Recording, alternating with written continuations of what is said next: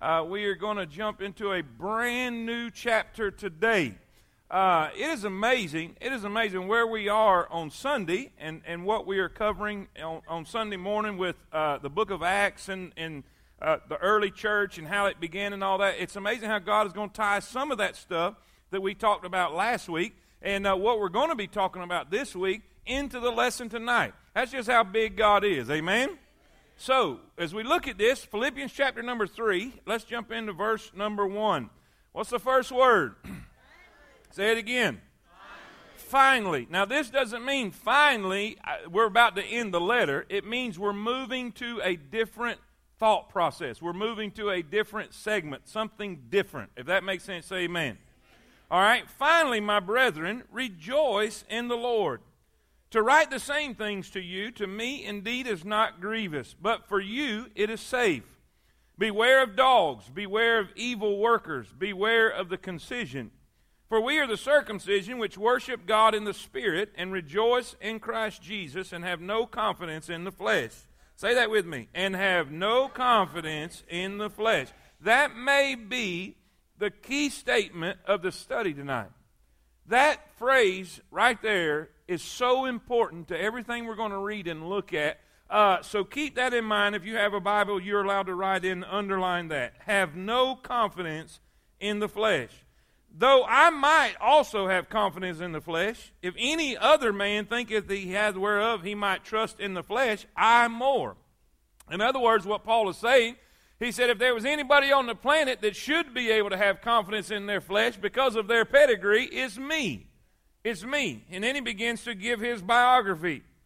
He says, uh, though, uh, in verse five, circumcised the eighth day of the stock of Israel, of the tribe of Benjamin, and Hebrew of the Hebrews, as touching the law, a Pharisee, concerning zeal, persecuting the church, touching the righteousness which is in the law, I was blameless.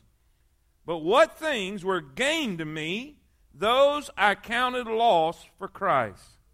Yea, doubtless. No doubt about it. No question about it, Paul is saying. This is not even something I got to think about. This, it, it, it is a no-brainer. A no-brainer. I count all things but loss for the excellency of the knowledge of Christ Jesus my Lord. In other words, what he's saying, all those things that was important to me, all those things that were special, all those things that, that meant so much to me, compared to what I have in Jesus, compared to what I've received in the Lord Jesus Christ, these things are nothing. He says, for whom I have suffered the loss of all things and do count them but dung. Does everybody know what that is? Okay. That I may win Christ. And be found in him, not having my own righteousness, which is of the law, but that which is through the faith of Christ, the righteousness which is of God by, by faith, not of works, not of works, not something you can do, that I may know him and the power of his resurrection and the fellowship of his sufferings, being made conformable unto his death, if by any means I might attain unto the resurrection of the dead. Father, thank you, Lord, for those that are here tonight. Thank you for the privilege it is to serve you. Thank you for the, the honor that it is to be able to stand in a place and open your word and, and be with your people and, and be able to hear from you. There's no doubt, Lord, I believe you have a message for us tonight. There's no doubt I believe that this, this truth that we are going to see and, and, and learn, we need to apply. God, it's gonna it could be a life changer. I pray, Lord, that you will touch every soul, every ear. I pray that every person here can, can clearly understand everything that's said tonight. God, give me the ability to articulate it in such a way that the, the, the youngest person in the room can clearly understand your word. God, I pray that your perfect will be done. God, give us what we stand in need of. Lord, I praise you and I thank you. And I give you the glory and the honor and, Lord, all of the credit for everything that's done tonight. In Jesus' name we pray. And all God's people said, amen. Amen. You may be seated. Finally, my brethren, Rejoice in the Lord. To write the same things to you, to me indeed is not grievous, but for you it is safe. In other words, he says, we've done covered this stuff. We've done talked about it, and apparently he is in reference to already uh, some of the sermons or some of the lessons that he taught them while he was with them at Philippi. In other words, basically he's saying this, I know you've heard this before. I know we've gone all over this already. And I know this is not nothing new. It's kind of it's kind of like the phrase, preaching to the choir, amen? It's like telling the people that's here on Wednesday night, you need to be faithful, okay? You're here. So he is saying, you've heard this before, but, but I need to write this down. I need to put this in print. He said, it is for your benefit. It is so it will keep you safe. And then he begins to share the, the, the, the exhortation with them. He begins to share the teaching with them. The first word he says is beware. Beware. And who is he telling them to beware of? He says beware of dogs. Beware of dogs. And obviously, obviously he's not talking about the canine unit. Are y'all with me? Say amen. Dogs, dogs were the term that was given to Gentiles by the Jews. How many of y'all know that Gentiles and Jews didn't get along? Uh, they were they were called dogs, but Paul is turning this phrase around and turning turning these terms around, and he's he's not calling the Gentiles dogs, he's calling the Judaizers dogs. And I'll explain who them are in just a minute. So he is telling them, you need to be careful, you need to beware. There there is some people that are they're going to come, they're going to try to persuade you, they're going to try to deceive you. And and so here's here's what I want to do tonight. I want to take this and, and, and break it down and let us see exactly who these people are. And it's going to take me just a minute to describe this and go through the history of this before we actually jump into our outline. So let me give you the first couple words, and then I'll, I'll, I'll try to uh, catch us up here. All right? First, there's a caution. There's a caution. Who? What is he cautioning them of? False teachers. False teachers. Hey, if you're taking notes, write that down in your notes. False teachers. Teachers. He says, beware of dogs, beware of evil workers, beware of the concision.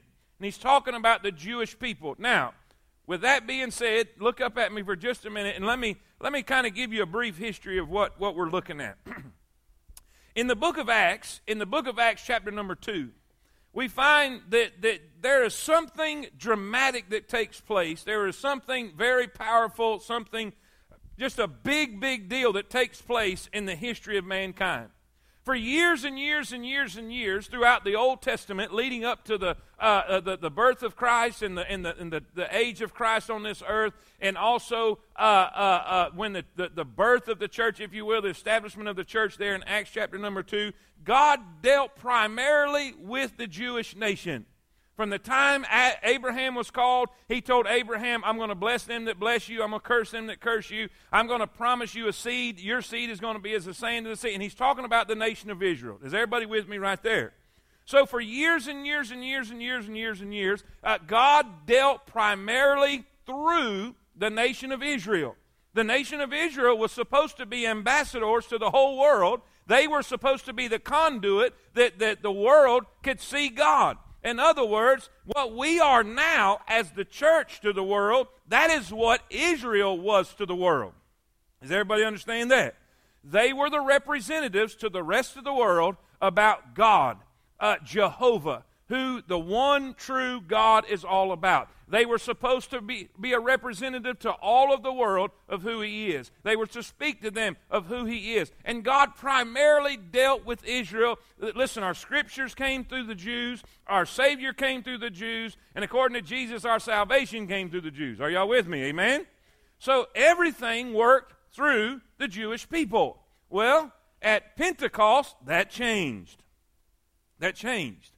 God set aside the Jewish people and brought in the church. God brought in the church, and instead of God working and speaking through and doing everything he did through the Jewish nation, it's no longer the Jewish nation. Now it is the church. It's no longer Jew and Gentile. It's no longer male and female. It's one new man, the church. If you're following me so far, say amen. I'm going somewhere with this. I just got to lay this out. Amen. Uh, so here's what takes place. In Acts chapter number two, the Holy Spirit comes. Uh, the believers are filled with the Holy Spirit. It is a great thing. It's an exciting thing. It's a powerful thing. three thousand Jewish people believe on the Lord Jesus Christ, and, and the church is established. The church is born, if you will, and boom, here we go. Well, if we continue reading through the book of Acts, uh, according to Acts chapter number eight, the Samaritans hear the gospel. The Samaritans believe the gospel, and because of that, they are saved. Well, here comes Peter.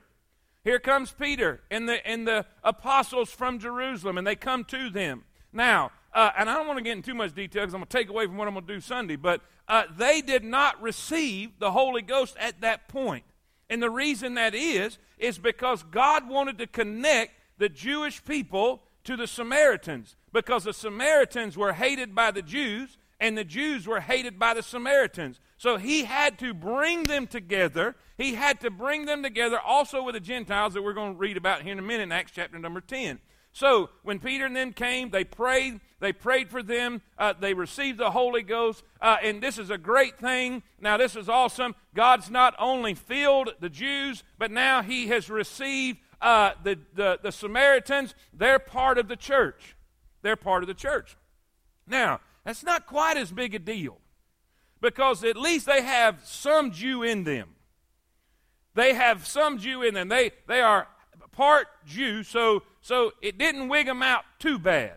Well, come come Acts chapter number ten, Cornelius, a full-blooded Gentile, he he hears a word from God, sends for Peter. Peter comes and preaches the gospel to him. In the midst of his preaching, they believe the word that he is saying. The Holy Ghost comes upon them. They are filled with the Holy Ghost. Are y'all with me?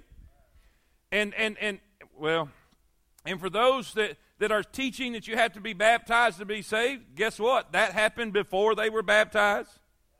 Anyway, that's just another thought we'll talk about Sunday. Amen. Here they receive, so now the, the the the Jews have have been placed in the church. They are part of the church. The Samaritans in Acts eight are part of the church. They're together. Didn't really wig them out too bad because they had Jewish blood in them. But now Cornelius and his family, they are full-blooded Gentiles. Peter preaches to them. They receive the, the Holy Ghost, and, and man, this is great. They are baptized. And word gets back to Jerusalem that Peter is hanging out with Gentiles and everything that took place. And this is a crazy thing. The Bible says when it was reported to them that the Gentiles had received the word, now right then they should have had a party. Are y'all with me? Isn't it amazing that sometimes Christians can't celebrate over good things that happen to other Christians? Churches get jealous of one another and, and, and, and upset if God touches this church and God's not touching this church, and they and they got it. Anyway, that shouldn't be. Well, Peter gets back. Peter gets back. And uh, when he gets back, boy, they had an issue. They had an issue over, over what? What are you doing hanging out with Gentiles? What are you doing? What in the world? And, and so here's this big uproar. Well, Peter explains to them the vision that God had given him. And he explained to them that, listen, the same phenomenon that took place in Acts chapter number two, it took place in Acts chapter number ten. Hey, God received them. If God received them, and so now they're good with it. But you got to understand, you got to understand, it was a big deal. And a lot of them didn't like it. Well, Paul starts out his ministry. After Paul's salvation, after Paul begins his first missionary journey, you remember, Peter was primarily a missionary to the Jews. Paul was a missionary to the Gentiles. Well, Paul is going out and reaching Gentiles. Gentiles are getting saved. Paul is planting churches in all these areas, but there's a problem, because there's some there's some uh, uh, really zealous Jewish believers who were following behind Paul and saying, "Hey, wait a minute, wait a minute." Now, they that, I'm I'm glad they're believing in this Jesus. But they've got to be Jew too. They have to be circumcised too. They have to become a Jewish proselyte too. And what that means is they have to be converted to Judaism, then they have to be a believer in Christ. Are you, are, are you following me so far? I hope I didn't lose nobody. They're saying, hey, I, I, they, they, they, we need to be a believer in Christ, but before we're a believer in Christ, you have to be a Jew too. Well, this, this caused problems. This caused problems. So, in Acts chapter number fifteen, in Acts chapter number fifteen, they had a conference. Everybody piled up and went back to Jerusalem, and they had a conference with the church, all the leaders of the early church. And they decided, listen, Paul is right and Peter is right. They don't have to become Jewish to be saved and to be part of the church. All it takes is faith in the Lord Jesus Christ. Are you with me? Now, that should have solved everything. That should have been the end of the story. That should have been over with, should have been done. So Paul goes out, the conference is over, the final verdict is, is in. Hey, they don't have to be Jewish. All they got to do is believe in the Lord Jesus Christ. It is not of works, it is all of faith. Well, he goes back out on his missionary journeys, and he's planting more churches. Well, there was a crowd of people that was not satisfied with that verdict. There was a crowd of people that did not like it, and they still thought that you had to be Jewish too. And they are called Judaizers. Say that with me. Judaizers. So everywhere Paul went, everywhere Paul went and won people to Christ, they were coming right behind them and telling them, listen, Paul didn't tell you the whole story. You've got to become Jewish too. Y'all with me? Does this make sense? Everywhere Paul went, they come nipping at his heels, trying to steal his converts. And so this is what Paul's dealing with. And this is the crowd, this is the crowd that Paul is warning them about. He said, listen, beware of dogs. And he's talking about this group of people that are trying to take away from their freedom in Christ, their liberty in Christ, the truth of the gospel, that you're saved by grace through faith in the Lord Jesus Christ, not of yourself, not of works, not something you can do, not of the flesh. It is not Jesus plus something. It is not faith plus something. Does this make sense? He says, beware. Beware. Now, secondly, first, we see a caution. Then we see a contrast. We see a contrast. In, ch- in verse number two, he says, he says this group over here, is he, he called them dogs. Then he called them evil workers. And then he called them the concision. He's talking about the Jewish people and using circumcision, that, that act, that physical act, that act of the flesh. Okay, but now watch what he says. Now watch what he says in verse three. For we are the circumcision, we are the Jewish group, which worship God in the Spirit, and rejoice in Christ Jesus, and have no confidence in the flesh. So, two things are being contrasted here. First, A, a false Christian. A false Christian. Say that with me. A, a false Christian. Do you realize there are people that name the name of Christ today, but they are a false Christian? Now, it's going to blow your mind. Put your seatbelts on. Y'all ready for this? It's going, it's going to get a little rocky. He's contrasting those that we find in verse two with those that we find in verse three.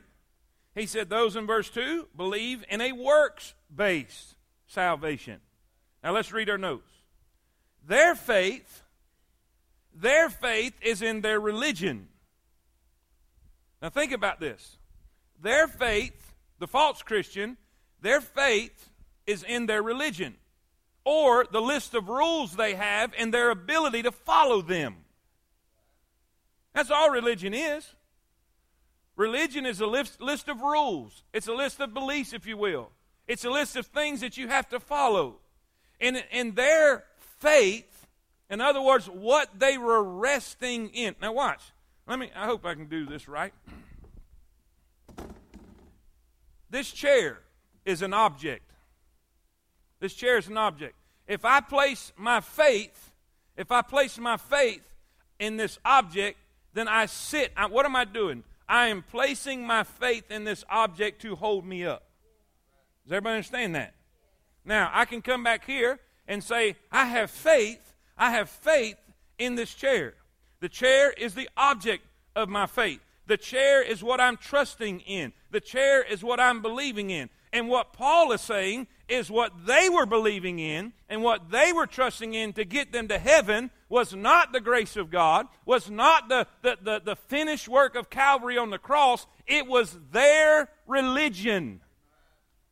It was their ability to follow through with the rules and regulations they, and traditions they've received from their fathers for generations and generations.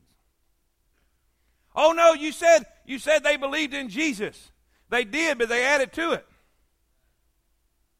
They said they had faith in Jesus, but they said you had to follow the rules too.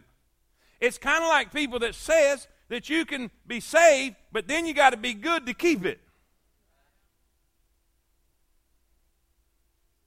There's a crowd running around saying, now, now we can, we can, whatever you want to term it, whatever you want to label it, eternal security or whatever it might be, but if you think that you can get saved, but then you got to be good to keep it, you're adding works to grace. And I would be very careful. I would be very careful to know what I believe. Because if you believe, listen, if you can't be good enough to earn it, you can't be bad enough to lose it. Now, there are people, there, there's two types of people who believe that you can lose your salvation. One is because they were told that. My father, when he got saved, y'all, y'all got to understand something. He's totally ignorant of God, totally ignorant of Scripture, totally ignorant of Bible verses. He didn't know no Bible verses. Most any lost person in this country could quote John three sixteen. Even if they don't know, no, Dad didn't know nothing. When he come and got saved, when he come and got saved, I'm talking about he got the verily, verily kind. He got saved all over. Say amen. He was so excited about it. He was so jacked up about it. He ran to my Uncle Junior, in which he really wasn't an uncle. I mean, he wasn't even no kin at all. But he hung around so much and he ate at my grandma's table so much, they just called him Uncle Junior and said, Uncle Junior, I got saved, man. I went to this church down here and told him the name of the church, and I got saved. Uncle Junior, you need to get saved. You need to come to go to church with me. And this is what Uncle Junior said. He said, I can't go to that church. They believe in once saved, always saved. And my dad said, no, they don't.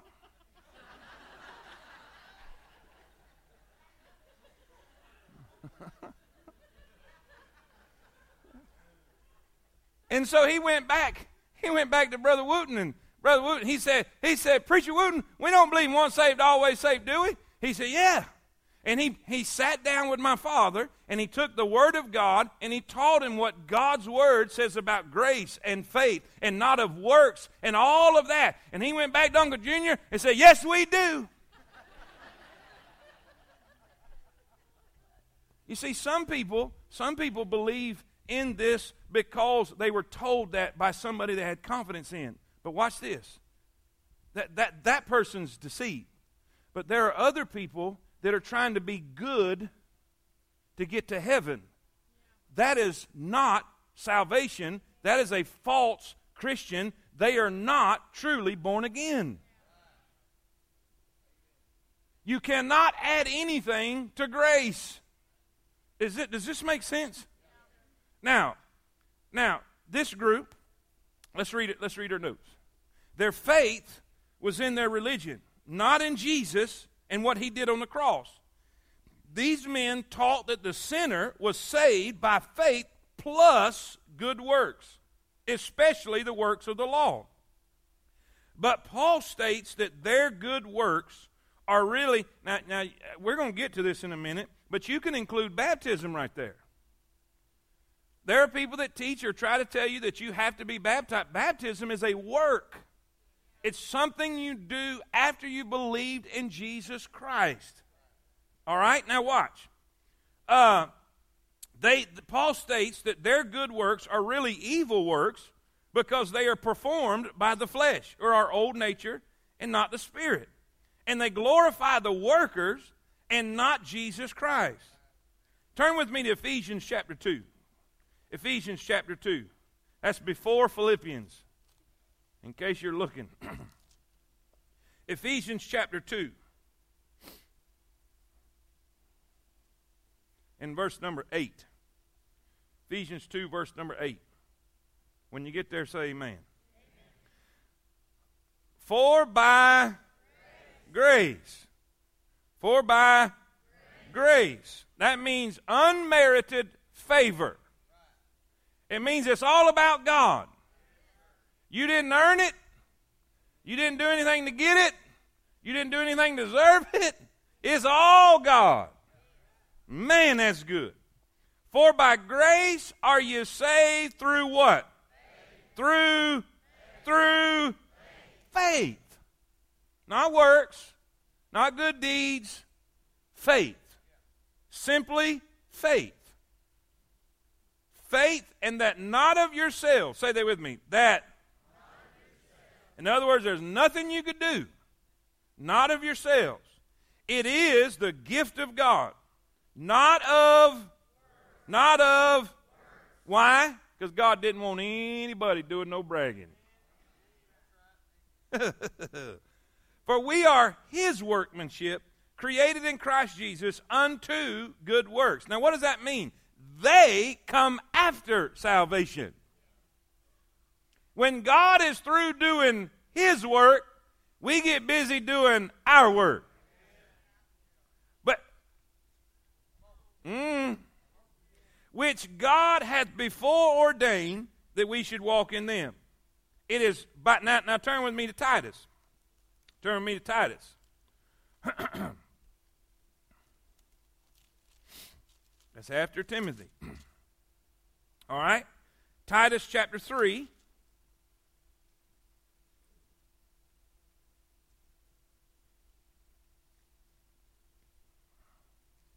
If you have a Thompson Chain Bible, it's twelve seventy. All right? Y'all ready? Verse number five. Verse number five. Titus three, verse five. It says, not by works of righteousness which we have, but according to His mercy He saved us, by the washing of regeneration and renewing of the Holy Ghost. In other words, nothing we could do, no works whatsoever. Listen, Ephesians two and Titus three make it very clear that nobody can be saved by doing good works, even religious works. A Christian's good works are the result of his faith, not the basis for his salvation. Now, there's a term that we use today. There's a term that we use today. It's called legalism. It's called legalism. Uh, we call people that try to add rules to this, to your, to your Christianity, to your salvation, legalistic. Legalistic.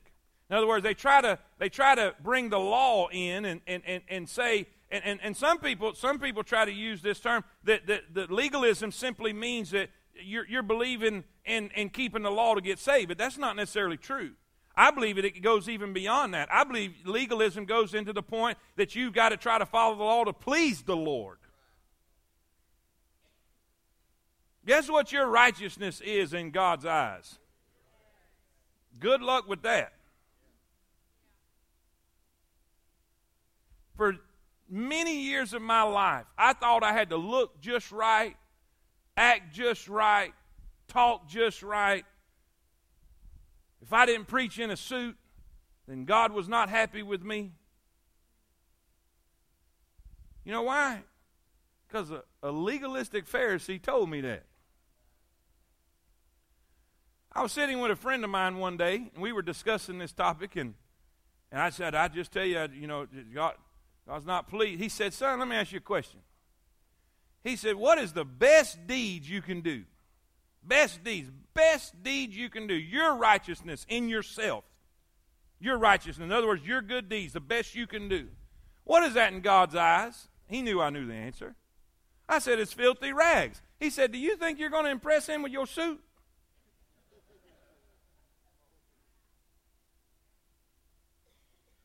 Now think about this, guys. As I was studying this chapter, as I was studying this chapter, I'm thinking in my head, what has this got to do with joy? And then it dawned on me. There is nothing that steals the joy of Christians more than having to follow more rules than Jesus. There's nothing that steals the joy of Christians more than feeling like they have to perform to please God. I have never seen a happy legalist. They run around and they tell everybody how holy they are. They're performance-based. You judge people by what they look like. If the men have short hair and the ladies have long hair, if the men, if ladies are wearing breeches or a dress, or men are wearing short breeches or long breeches, and all this kind of stuff, they have all of their little uh, uh, little lists of things, and, and, and they judge everybody by that. And, and I'm thinking, you know what? If y'all are supposed to be so right with God and so holy and all that kind of stuff, why y'all look so miserable? You want me to tell you look, who looks happy all the time? Liberals.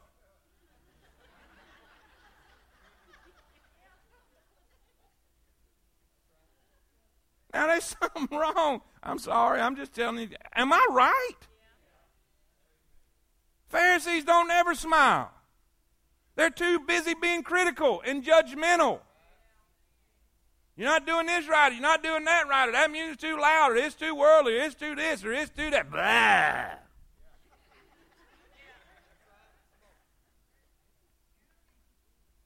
Legalism is killing churches. And it's killing Christians. Let me tell you what Jesus thought about it. He comes to a group of people and he sees the Pharisees, the religious hierarchy, the people that, that if there was anybody that's supposed to be right with God, is this group of people. And they've got so many laws and they've got so many rules and they've got so many regulations that the people are beat down and heavy. When Jesus said this, "Come unto me, all ye that labor and are heavy laden." Heavy laden. Jesus saw his people laden down with their rules that they could not follow. He said, "Come learn of me." Forget those Pharisees. He says, "Come unto me, all ye that labor and are heavy laden, and I'll give you what? Rest." Let me tell you, the most restful day of my life is when I realized that everything that I needed was in Christ on the cross, and I don't have to perform to please my Savior. And I, I sure don't have to please that booger criticizing me. Come unto me, and I'll give you rest. Watch what he says. Learn of me. Learn of me. Take, watch this. Take my upon you. And watch what he says. My yoke is.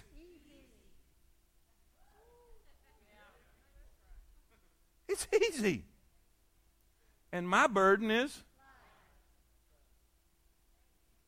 You know what a legalist will tell you? If you ain't weighted down, you're not spiritual. Your spirituality is determined by just how miserable you can be. You're not doing this, you're not doing that. And this is so powerful. He said, beware. There was other letters that Paul wrote and said, listen, don't let them bewitch you. Rest in the liberty that's in Christ. Don't let them steal your liberty, because if they can steal your liberty, they can steal your joy.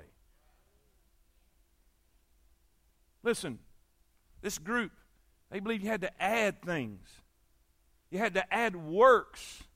Now watch this. This is how all this is going to tie together. Works are performed by the what? Flesh. Works are performed by the flesh.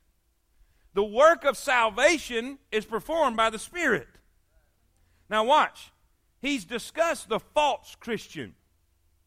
He's discussed the Christian that believes that works is part of salvation.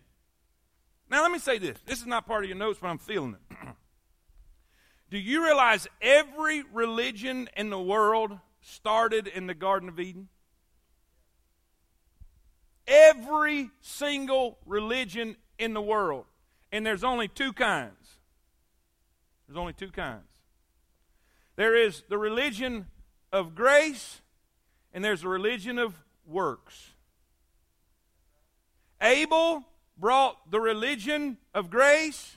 Cain brought the religion of works. And works and grace have been in battle ever since. Every religion on this planet is either a religion of grace or it's a religion of works. And by the way, let's narrow it down. There's only one that's by grace. And that's Christianity. Real Christianity, by the way. Real Christianity, not, not a works-based Christianity. Not a Christianity, you got to believe in Jesus and do this other stuff. Only one. Faith in the Lord Jesus Christ. Everything else is based on works. In other words, everything else says you got to do, do, do, do. Christianity, real Christianity says he did, he did, he did, he did. And it's done, it's done, it's done, it's done. Amen. I'm sorry. Let's go. Authentic, authentic Christian. Listen, he, he's contrasting a false Christian with an authentic Christian. Their faith, you remember, the faith of the false Christian is in their religion. Listen, this is what they're putting their faith in. It's religion, their rules, and their ability to keep them. Because see, if you, now watch how, watch how this ties into people who don't believe in eternal security. If these rules and the ability to keep them is what's going to get you in, if you, if you break one of these rules, or if you can't keep it, then you lose it. So, so here, here I, I was, I was told this one time. I asked somebody, I said, how do you lose it? Well, you get out and sin. I said, how much?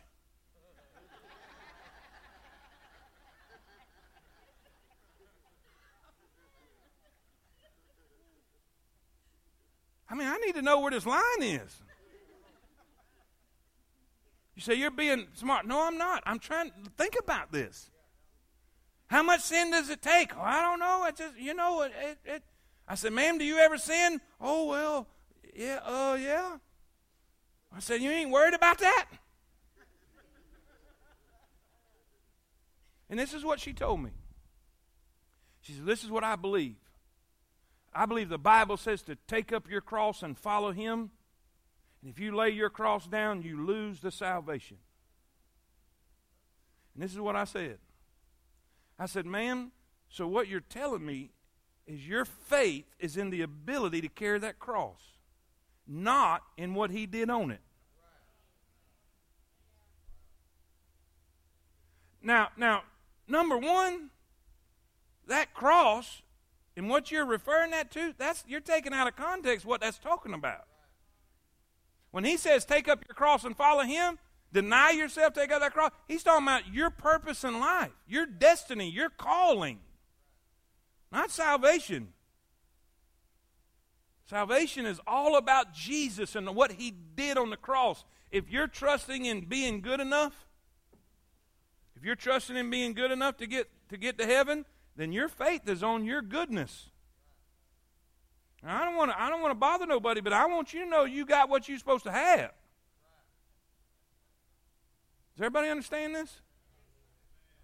You say the false Christian, his faith was in his ability to follow the rules. And, and the works that come with that. The circumcision is supposed to come after belief. But an authentic Christian, this is the work of Christ on the cross. The final payment, the atonement for our sin. What Jesus did on the cross. Your faith is in the blood of Christ.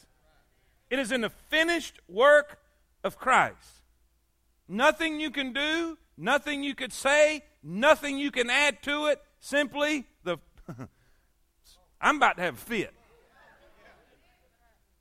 Do y'all understand how powerful that is? And how much pressure that takes off of us? It's all about him. It's not about me. Now watch. The false Christian of verse two was works-based. The authentic Christian of verse three was faith-based. Their faith is in the finished work of Christ on Calvary. He does not depend on his own good works, which are only of the flesh. He boasts in Jesus Christ. People who depend, now watch this. People who depend on religion are usually boasting about what they have done.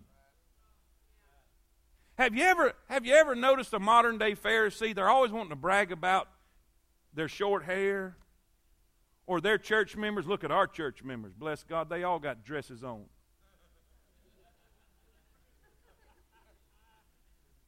Y'all, some of y'all need to quit looking at me like that. I've been in this my whole life, forty-two years of this. I know it. I, I came, he came from a Hebrew of the Hebrews. I come from the Pharisees of the Pharisees.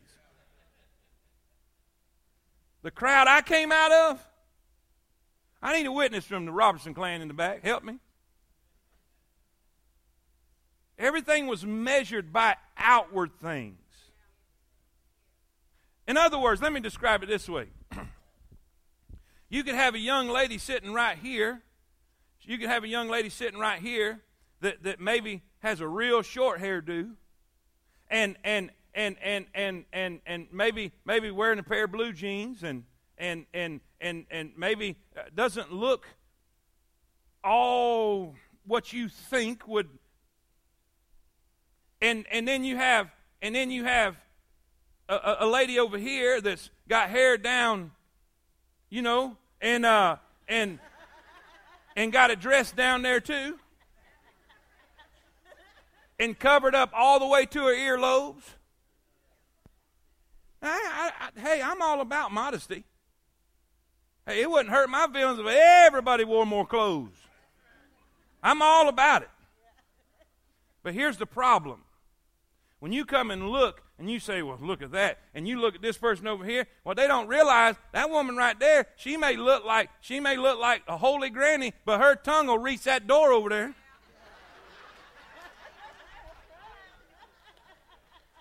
She'll gossip on the phone every day, talk bad about people, and do all this kind of garbage, but on the outside. And this one over here, she may not have it all down on the outside like everything, and she may not have the look, and she may not look like a Christian like you think it ought to, but she's winning people to Christ right and left, just won her neighbor to Christ. And do you know why? Do you know why legalism appeals to people? And it usually appeals to prideful people because you can measure. You can measure yourself against somebody else because you can make yourself look good. Only problem is you're using the wrong stick. Don't measure yourself against someone else. Measure yourself against Christ and see how you look. I don't know where all this is coming from. I didn't plan it, but anyway. The true Christian has nothing to boast of. Nothing. I don't care if your dad was a preacher and your mama was a Sunday school teacher. I don't care if you've memorized the whole New Testament. I don't care if you crawl on your knees all over Coleman to, to get people to church and do all these good deeds. Nothing of that is going to get you in. His boast is only in Christ. Turn with me, turn with me to Luke eighteen. I've given you a modern-day version of it. Let's, let's look at a Bible version of it. Luke eighteen.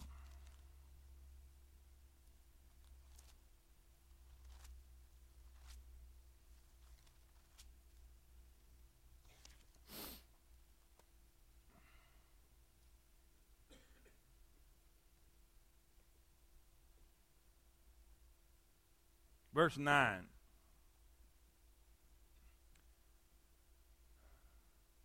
That time can't be right. Are you serious?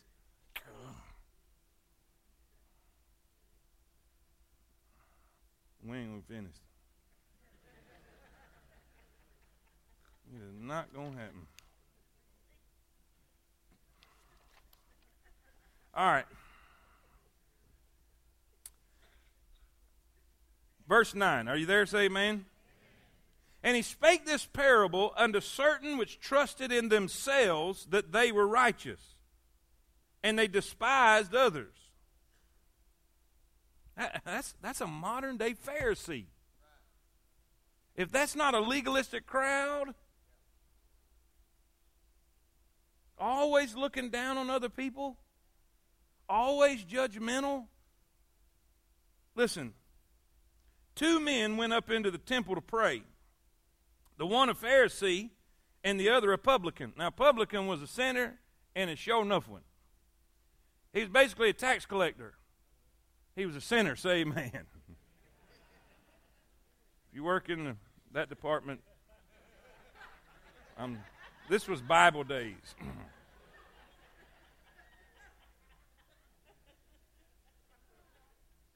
Keep this one off the internet, all right?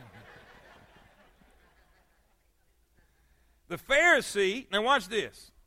Basically this. You got a guy over here in everybody's eyes, he's the religious one.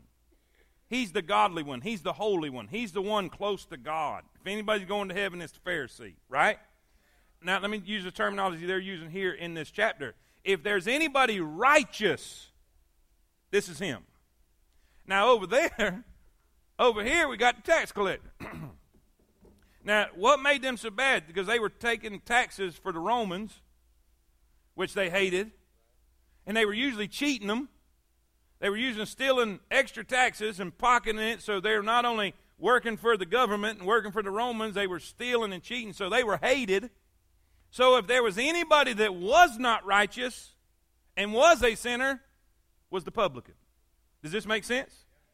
So the one that's supposed to be righteous over there, and then the one that's obvious he's not, okay? Now let's see what Jesus said. Two men went up into the temple to pray, the one a Pharisee, the other a publican. The Pharisee stood, now watch how he prayed. He prayed thus within himself, God, I thank thee that I am not as other men are, extortioners, unjust, adulterers, or even as that guy right over there. Now here's what we'll do. We'll come into the house of God. Put your seatbelts on. It's going to get rocky right here. Now, we won't actually say it, but we'll come in here and sit down and we'll look across the pew over there and we'll see somebody that's just not got it all together, and in our minds, I'm glad I'm not like him. And then we start judging them. And then we get critical. And then we start nitpicking their sins like they don't have any.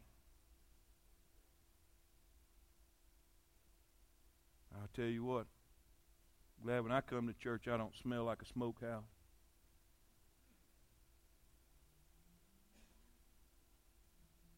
Preacher, why, why don't you preach against cigarettes? Because then I'd have to preach against eating too. Yeah. Yeah.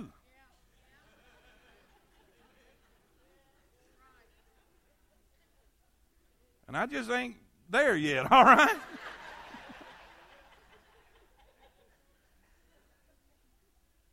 It's amazing to me. We can look at somebody who's got a problem with cigarettes, but we, we, we won't never. Hello.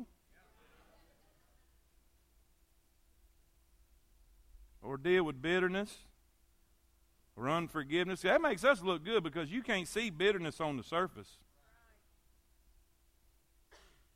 I'm glad I'm not like that man. You didn't expect to get this tonight, did you? The Pharisee, he said, I'm, not, I'm glad I'm not like him. Then he goes to bragging about what he does. What are these? These are works of the flesh. I fast twice in the week. I give tithes of all that I possess. Now let me say this. These things in themselves are not bad. Matter of fact, they're good. But what he thinks it's doing for him is bad. He thinks God is up in heaven writing down all his good stuff. Good, man, all right, I'm writing, I got it. And his righteousness in God's eyes are as. I fast twice, I give my tithes of all I possess. Now let's go to the publican. He's standing afar off. You know what that tells me? He don't even feel worthy to be in the building. Would not even lift up so much as his eyes into heaven. But he smote upon his breast, saying, God, be merciful to me, a sinner. Jesus said, I tell you, this man went down to his house justified rather than the other. For everyone that exalteth himself shall be abased, and he that humbleth himself shall be exalted.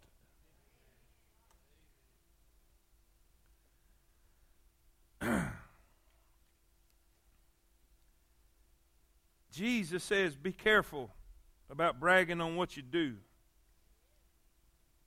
Let me, let me go ahead and say this, since I only got seven minutes left, that uh, you might need to you might need to check when you're going to give advice out freely.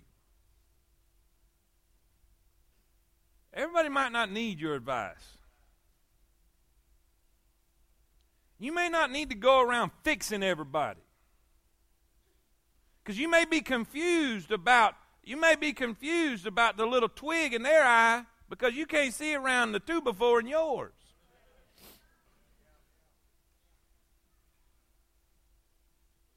There is nothing holy about being self-righteous. And be careful about dishing out advice all the time if they don't ask for it. Because they may not have enough courage to tell you to mind your own business, and you're going to run into someone that will. Because, see, you may not have it all together either.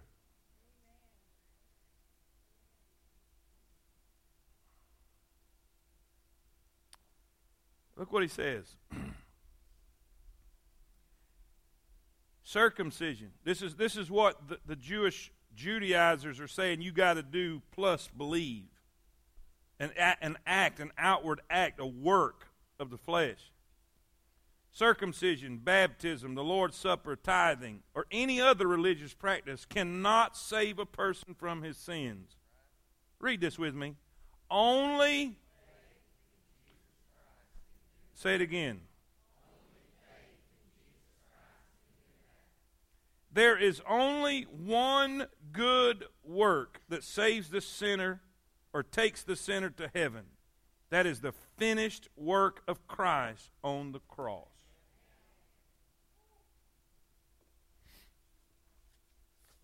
And all God's people say it. Don't get used to this, but you're getting out early. I want you to pray like never before. I want you to pray about this weekend and pray for God's power. Pray for God's power. I, studying and reading and and just looking at the early church and the power of God they had when they when they served and when they worked and when they preached and when they just did whatever they did. Man, we are living in an hour where we desperately need the power of God. Amen? Isn't it good to be saved? Isn't it good that we can rest on the finished work of Christ? Amen. Well, I'm going to hurry up and pray so I can be truthful. We're at, we're getting out of four minutes, y'all. Four minutes. Thank you, Lord.